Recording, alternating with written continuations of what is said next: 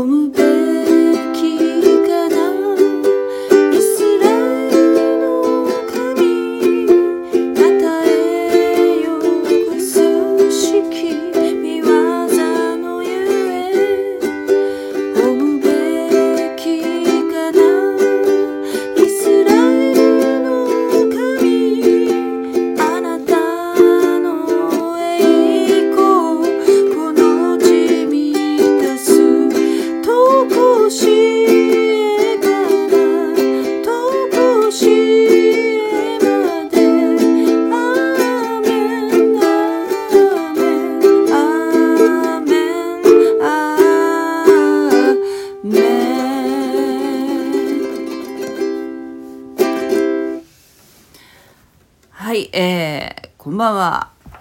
久しぶりです。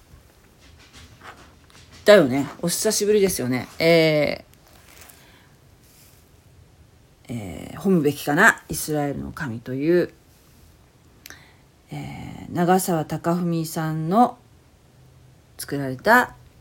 歌を、ちょっとウクレレで歌ってみました。ハレルヤ。はい、えー今日からですね、創世記やっていきたいなと思ってるんですけど、ちょちょっとごめんなさいね。音がうるさいかな。あのね、ライブ放送をしようと思ったんですけど、なんかできなくて、えー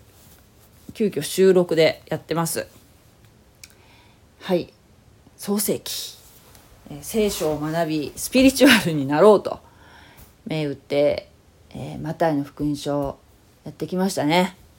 で私、まあ、聖書勉強してるんですけど一緒に勉強しませんか？ね。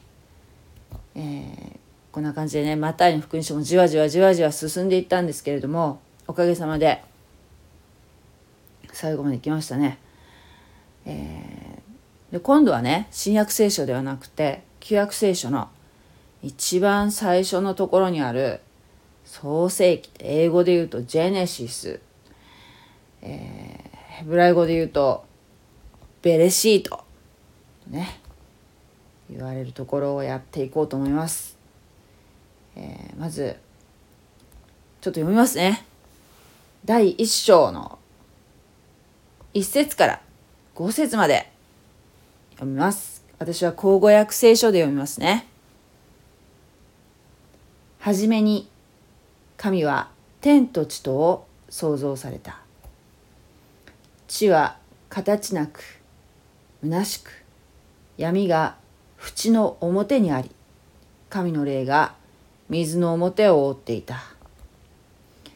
神は光あれと言われた。すると光があった。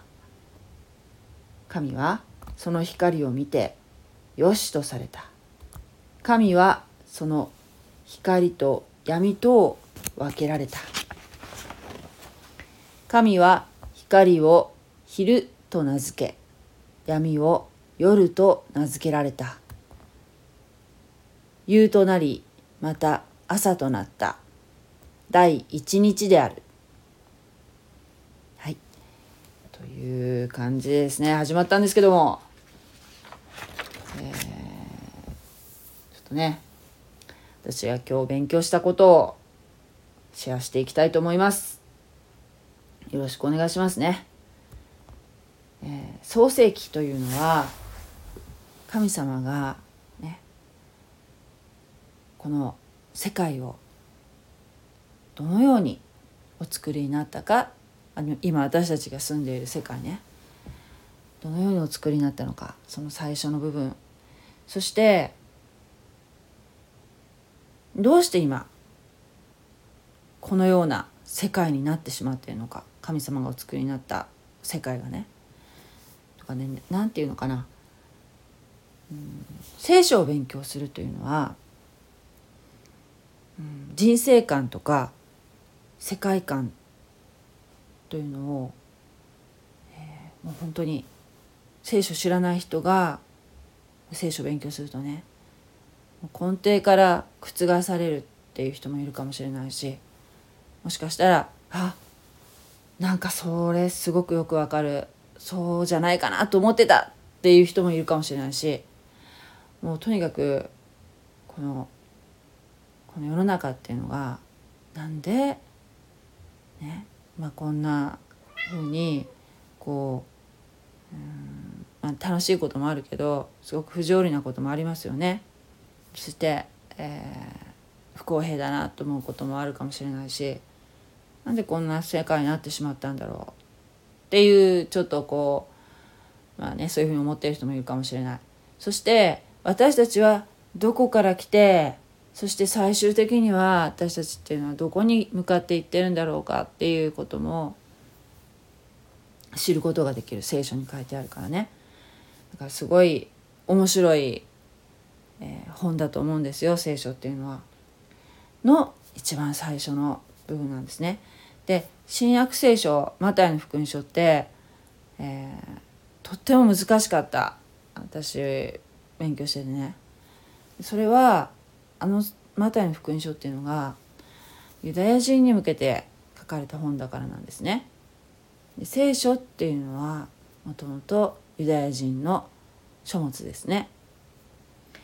でユダヤ人という方たちというのはねすごく特殊な人たちで、まあ、他の民族とは毛色の違う人たちですよね。えー、今ねイスラエルっていう国が1948年に建国されてありますけれどもそれまで2,000年間約2,000年間あなたたち国を持たなかったんですね。だけどその前紀元前からずっと歴史のある民族で、えー、本当に日本人よりずっとずっと歴史ありますよ。だけどあそしてねこの人たちっていうのはまあその創世紀のね後の方でもうちょっと後の方に出てくるんだけどうんユダヤ人っていうのは他の民族ととちょっとね分けて、えー、選ばれている神様に選ばれている民なんですね。それはこの人たちが何て言うかな優越感っていうかこうに浸るための何て言うかな、えー、そういう意味合いで特別な民っていうわけではなくてこの方たちっていうのは私たち人類全体を救うための要するにキーパーソンというかそのために用いられている器なんですよ。このユダヤ人というのはね。そのように神様に取り分けられて特別な、えー、存在として神様がお立てになっている人たちなんですね。だからどのようにそのユダヤ人というのが、えー、襟分けられるというかこう、えー、性別されるっていう言い方もされるんですけれども形成されていったかっていうこともこの創世記に書かれています。で今からやるこの創世記の第一章っていうのはまだそのユダヤ人という人たちが存在する以前の話で実は、うん、このね創世記の最初の方に出てくる人たちっていうのはこのユダヤ人のにたの祖先の話単純にねっていうんじゃなくて人類の最初のご先祖の話なんですよ。究極のご先祖の話ね。だからこの聖書っていう本っていうのはねもうか遠い外国の自分とは全く関係のない夢物語が書いてあるんだ全く関係のない話だとあるいはただの、まあ、よく民族にある神話だと思ってね、え、捉えてほしくないんですね。これは私たちの先祖の物語だっていうふうにちょっと捉え方を変えて聞いてほしいなって思うんですよ。私のこととして自分のこととしてね。えーあもちろん日本にも神話ってありますよねこのイザナギの御事イザナミの御事という話もありますけどそれよりももっともっと古い時代にできた本なんですよ。書いた方っていうのはねモーセっていう方でですでね、まあ、その民各部族に伝わっている伝承とか古い言い伝えとかそういったものを取りまとめて作ったとも思われるんですけれどもそして聖書っていうのはその人間の思いだけでできたものではなくこれは神の啓示によって神様が語りかけられたことを文章にまとめている、えー、本だと私たちクリスチャンは信じてるんですね。だから聖書っていうのはすごくたくさんの書物の集まりなんですけれども新約聖書も旧約聖書も全部一貫して続いている書物なんですけれどもねクリスチャンにとっては。だけどそれはいろんな書き手の方がいらっしゃるんですよ。一人の書き手が、えー、人間が書いてるわけじゃない。いろんな人たちがそして長い時間をかけて何百年も時を経て、えー、書かれたもののを集めたものなんですね聖書っていうのは。だけど内容が一貫してるんですよ不思議なことに。それは何でかっていうと神様が語りかけられていたかけ語りかけられたことが書いてあるからだから究極これはもう信仰の駅になると思うんですけれどもこれは神様が書かれたお話だ書かれた神様が語りかけられた言葉だっていうふうに、えー、捉えてもいいと思うんですね。だから聖書っていうのは矛盾がなくて一貫してるんですよ。まあね、あのこことここはなんかちょっと言ってること違うじゃないかとおっしゃること方もいらっしゃると思うんですよ聖書っていうのはね。だけどやっぱりよくよく読んでみるとそうじゃない一貫している守備一貫している不思議な不思議な本です。えー、まず最初の「初めに神は天と地を創造された」そして2節地は形なく虚しく闇が淵の表にあり神の霊が水の表を覆っていた。ってありますけれどもこれはまあいろんなねものの考え方が、えー、捉え方解釈の仕方っていうのがあると思うんですけれどもえ私がなるほどなと思ったのはこのね1節と2節の間に、えー、時間的な隔たりがあるんだっていうふうに捉えている、えー、解釈の仕方があるんですね。これは少数派らしいんですけれどもけどこれはなるほどと思ったんですね。えー、神様は最初に天と地を創造されたって書いてあるんですけども一節にこの天と地はどういう状態だったかっていうと普通にさらっと読んでしまうと、うん、なんかドロドロの混沌としたその次の2節がそれを解説しているんだっていうふうに捉えるとね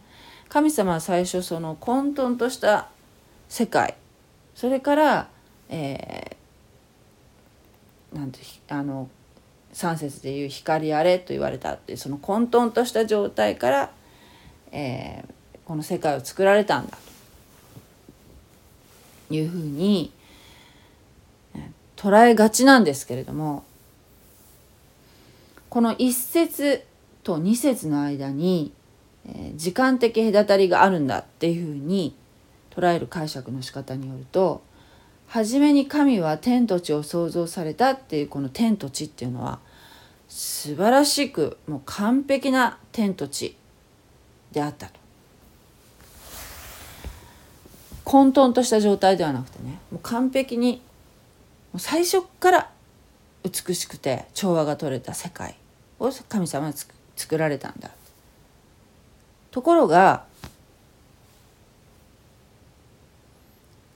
この1節と2節の間で、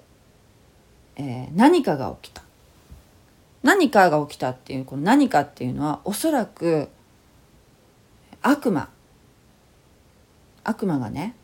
えー、の罪の裁きのために、ね、神様がその悪魔が何か罪を犯したと。そしてその裁きのために、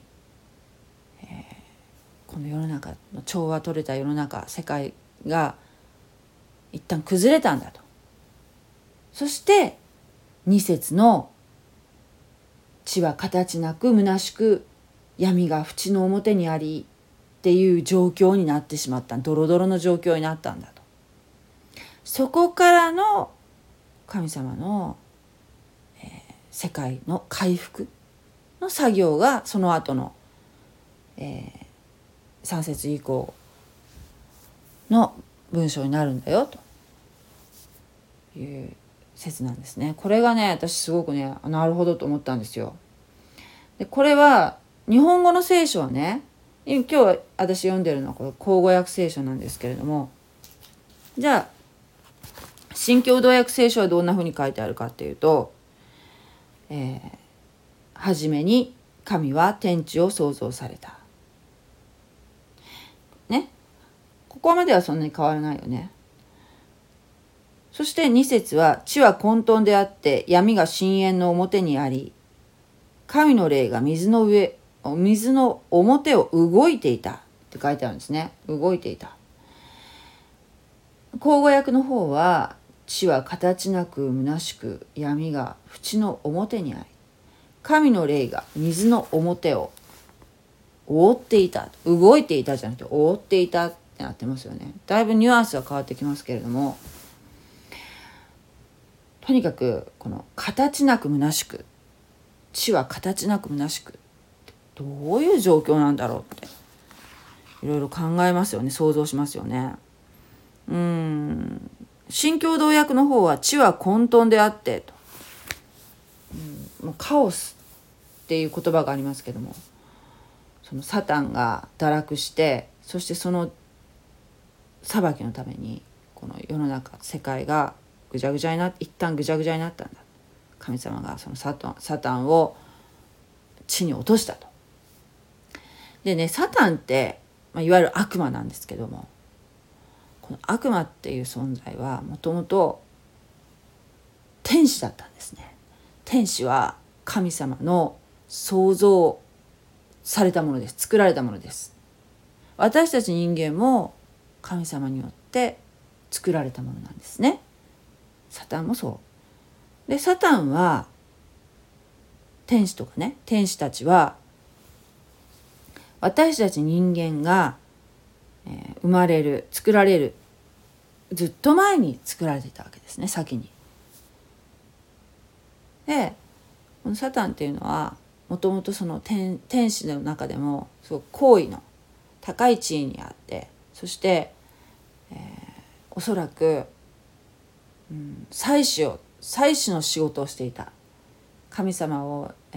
ー、礼拝して神様を賛美する、えー、そういうすごく重要な役をせ使っている存在だった神様の御座の近くでお仕えしていた存在だった。ところが自分があまりにも美しかったためにあまりにも美しくてあまりにもよくできている能力の高い人、えー、天使だったから自分が、うん、神様みたいに拝まれたいっていうふうに間違ったことを思ってしまったんですね。そして、うんまあ、ある意味神様に反反逆っていうかねこう、えーまあ、自分が神様のようになろうと思ったわけですよ。で当然なれません。神様のようにはなれません。思い上がったわけですね。なのでサタンは、えー、自分のね自分をの手下たち天使の3分の1を引き連れて、えー、堕落しました。いわゆる打天使って言われますよね。そしてえー、その天使たちは何になったかっていうと悪霊という存在に変わっていくわけですね。もともと天使だったのに。悪いものになってしまったわけですね。でその悪霊の親玉がサタン悪魔なんですね。という、えー、物語がこの一章の一節と二節の間にあると。そして、えー、この形なく虚しくってえ、口語訳で書いてありますけれどもこれはヘブル語だと「豆腐は暴風」という、えー言葉になるそうなんですけれども形なくそうねなん混沌として虚しくもううつろで、うん、何もなくてっていうのをこうまあ言葉にするとなんとなくこうかなっていうふうに、うん、ぐちゃぐちゃっとしてるようななんなんかこうとにかくひどい状態ではあることは分かりますよね。そして「闇が縁の表にあり」って書いてありますけどもこの縁っていうのは、えーまあ闇闇って言ったら、まあ、まマイナスのイメージですよね。真っ暗で真っ暗闇で。縁っていうのがまあ塩水。暗い塩水、えーもう真っ暗なこう海を想像してもらったらいいと思うんですけども。おそらくねそんな感じのイメージだと思うんですね。塩水ですよ。真水のこのね、えー、なんて言うんでしょう。飲めて飲むことができるような真水ではなく、えー塩辛くておそらく、まあ、この時はまだ生き物というものがいませんからね。まだ作られていませんからただただ塩辛いもう水真っ黒い水があってまあ、海海みたいな。だから海っていうのは、まあ、海が私も海大好きだけど実は海というのはそのサタンの罪の結果、えー生まれたものサタンが、えー罪を犯したために堕落してその時の裁きの時に世界が、えー破壊されて、ね、完璧な世界だったのが破壊された時に生じたものが海だって聖書は言ってるわけですよ。でねこれはね、えーなんと海が好きな人はちょっとびっくりするんですけどこのヨハネの黙示録って言って私たちが最終的に、えーどこに行くかっていうともう本当に究極に最終的には新天新地っていうこう新しい地新しい天新しい地の世界に、えー行くんですけれどもその世界には海はもはやないんですね。というのは黙示録のうんとねどこに書いてあったかな？20章だっけな。えー、21章か。ここかな？うーん。あここに書いてる。21章のところにね。私はまた新しい天と新しい地とを見た。先の天と地とは消え去り海もなくなってしまった。って書いてあるんですね。黙示録。これはまだ成就してません。これから先のことを書いてあるんですね、えーだからつまりですよ。この新天新地っていうのは何かっていうとサタンの罪以前の世界の世界が回復した状態が新天新地だっていうことがわかるんですよ。もはや海がない。もともと海がなかった。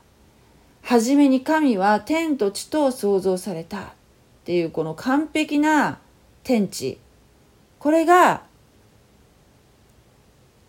聖書の一番最後に書いてあるこの黙示録の新しい天と新しい地の状態なんですね。最終的にこの創世記の一番最初に書かれている初めに神は天と地と創造されたっていう状態にサタンが罪を犯す前の世界の状態に回復するんだっていうことが書かれているのだそうです。ね。おそらく海がなくなっても心配しなくてよくてもっと素晴らしい状態もっと素晴らしい何かがきっとあるはずだと思います。えーとにかくこの海というこの塩水の状態っていうのはねこの闇が縁の表にあるって書かれているこれは、えーサタンの罪の堕落の結果にの状態ですよ。そして神の霊が水の表を覆っていたってありますけれどもこの神の霊っていうのはこれがもうまさに三位一体の神の中の父なる神子なる神精霊なる神のこの精霊なる神のことがここに早速出てくるんですね。精霊様が水の表を覆っていたこの口語訳の覆っていたっていうのが私はねまあ一番適切なんじゃないかなまあより適切なんじゃないかなと思うんですけれども。うん。新共同訳だとね水の表を動いていたってなってるんですけどもこれはねヘブルヘブル語ではメラヘフェットっていう動詞になるそうなんですけども鳥のイメージなんだそうです。鳥が例えば、うん、飛ぶとかあるいは、えー、卵を抱くとかどっちかっていうとこう地球地球全体を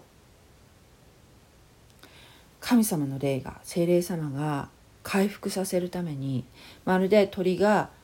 卵を抱くように、えー、回復の技をねなさっていた状態なんじゃないかなと思うんですよ。だから前ならあの勉強したねマタイの福音書の3章16節のところにある、えー、イエス様がバプテスマのヨハネから洗礼を受けるシーンがありますよね。あの時天から、えー、下ってきたものがありましたよね。鳩のような鳩のような霊が下ってきましたよね。えー、3章の16節。ちょっと新共同訳でちょっと読みますけども。イエスはバプテスマを受けるとすぐ水の中から上がられた。その時天がイエスに向かって開いた。イエスは神の霊が鳩のようにご自分の上に下ってくるのをご覧になった。その時これは私の愛する子私の心にかなうものという声が天から聞こえたと書いてありますよね。このね神の霊が鳩のようにっていう書き方してあるんですけども、まあ、もちろんねユダヤ教徒の方というのは今も一神教っていうふうにもう神様お一人であるっていう考え方で来られてるんですけれどもでもね聖書を読んでいくと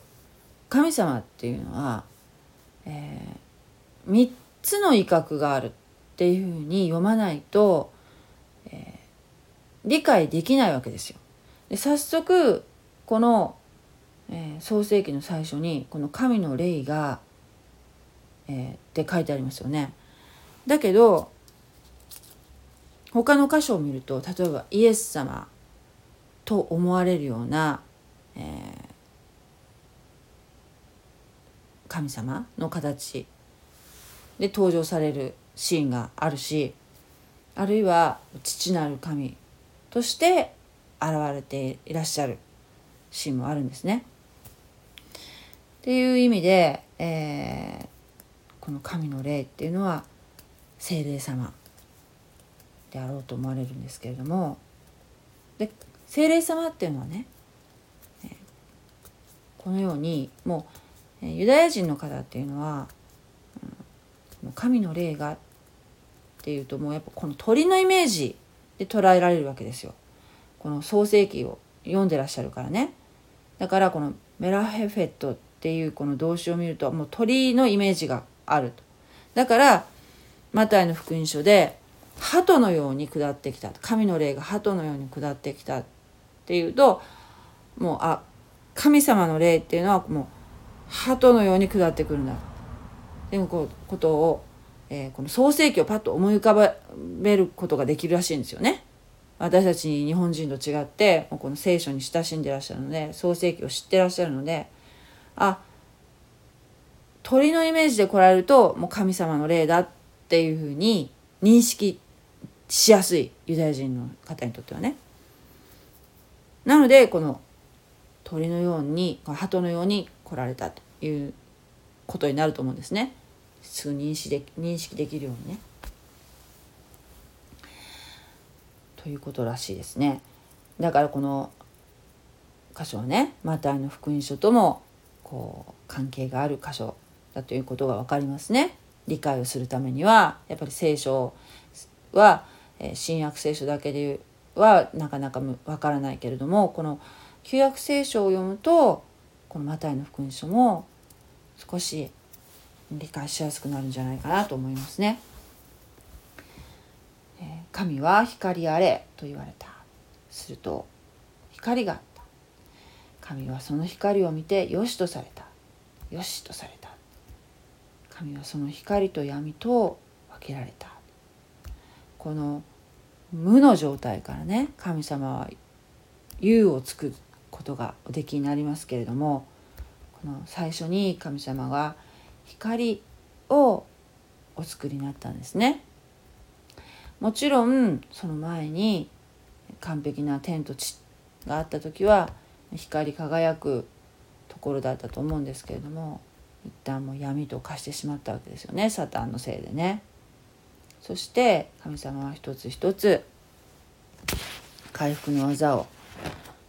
なされますね。神は光を昼と名付け闇を夜と名付けられた。夕となりまた朝となった。第一日である。これが神様がお作りになった。まず第一日目になさったことが昼と夜を分けられてね。光と闇を分けられて光を昼と名付けられそして闇を夜と名付けられたと、えいうことなんですね。はい、この時はまだね太陽とかまだ登場してませんよね。太陽とか月とかは神様がお作りになったものなんですけれどもまだここでは出てない。でこの光は何かっていうとわゆる社会なグローリーって言われる神様の栄光による光なんじゃないかなと思うんですよねまだこの段階では。はいこれが第一日そしてね私思ったんだけどこの夕となりまた朝となった、えー、第一日であるって書いてあるんですけどもユダヤ人の方ってこのマタイの福音書でも散々出てきましたけれども一日の始まりっていうのは夕方なんですよね。日が日没が、えー、一日の始まりなんですよ。それから夜が来ますよね。そして翌日の夕方までが一日っていうふうに感情するそうなんですね。私たちは一日の始まりって言ったらまあその真夜中の、まえー、0時ですよね。そこから次の日になりますよね。それから次の次の夜中の0時までが101日ですけれどもユダヤ人の方がその夕方の日没からから一日がスタートするっていうふうに、えー、のもここと連動してるなと思って夕となりまた朝となったっていうのはそれと関係があるのかなっていうふうに、えー、思いました。えー、という感じですね今日は、え創世記一章の5節までやりました。はい、またよかったら聞きに来てください。ありがとうございました。God bless you. またね